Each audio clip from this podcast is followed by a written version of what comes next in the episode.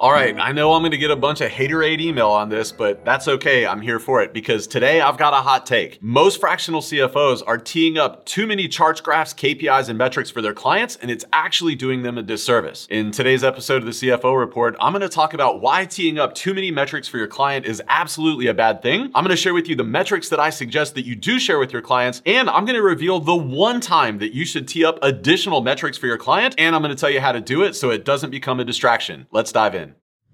Hey there, my name is Michael King. Welcome back to the CFO Report, where I talk about starting, scaling, and optimizing fractional CFO services. A few years ago, I was working with a client in the retail industry. It was a decent enough business. They were doing $4.5 million a year top line. They had an okay but not great net profit margin, and they had an okay amount of cash in the bank. The number one problem with this business is that their gross profit margins were entirely too small, and that was having a downstream impact on their net profit margins, which was keeping them from being able to grow their company further. For a couple months, I had the leadership team singularly focused on improving gross profit margins. And then one day, I get this boneheaded, bright idea for absolutely no reason at all to start introducing some additional metrics and some additional KPIs. I started talking about things like the quick ratio and the current ratio and the cash conversion cycle, inventory days, and about a dozen other metrics. The problem with that was none of these metrics were in a bad spot. None of these metrics had anything to do with the growth that the business was trying to achieve. None of these things had anything to do with improving their gross profit margins. And then one day on one of our CFO calls, the CEO, for some reason, gets just locked in focused on inventory days. And I think the number I had come up with was like their inventory days was somewhere around 27 days. And the CEO just could not wrap his head around the fact that, that the number was 27 and not 24. For some reason, he had this arbitrary number that 24 was the, the actual number. His number wasn't based on equations or data or anything else, but he just could not stop arguing about the fact that inventory days was 24, not 27. And so finally I said, okay, okay, if inventory days are actually 24 and not 27,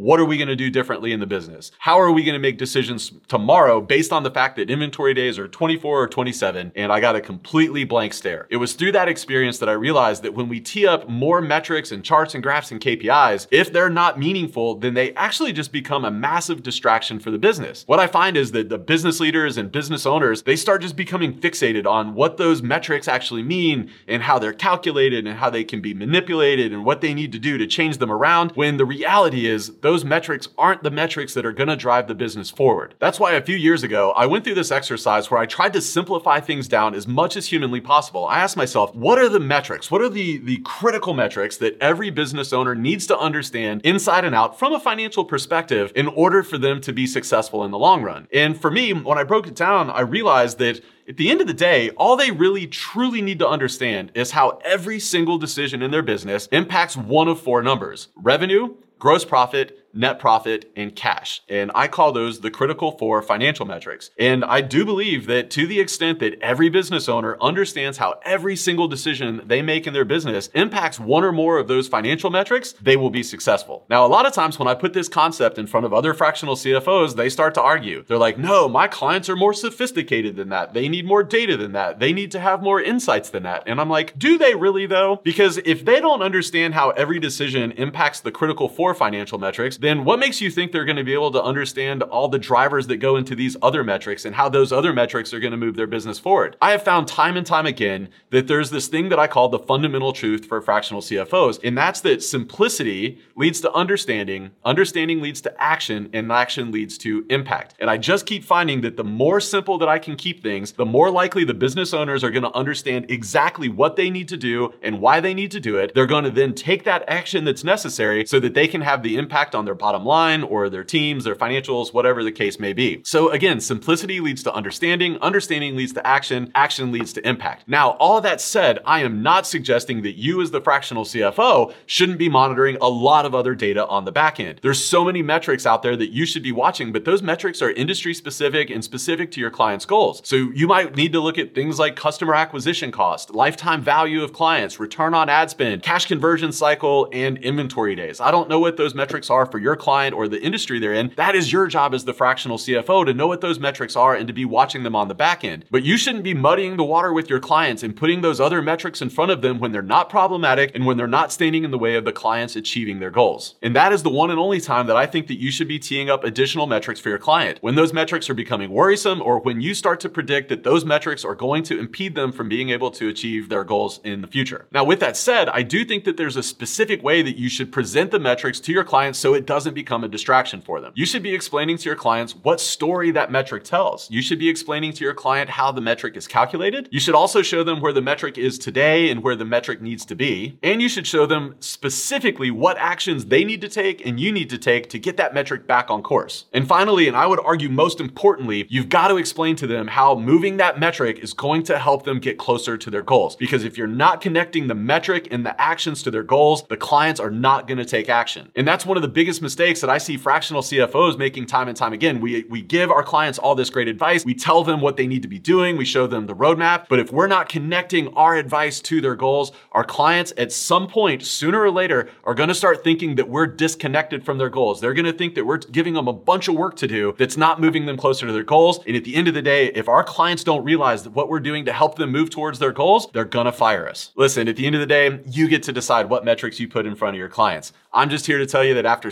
seven and a half years, I've learned this lesson so many times. The simpler we can make things, the more our clients understand what they need to do and why they need to do it. And once they understand what they need to do, they're more likely to take action. And when our clients take action, they have impact. And at the end of the day, they're paying us to help them make an impact. So if impact is important to you, check your ego at the door. Realize that more charts and graphs and KPIs and those things normally just function to serve our egos and make our make us feel better about ourselves. Check that at the door. And remember, it's all about serving your clients and helping them achieve their goals.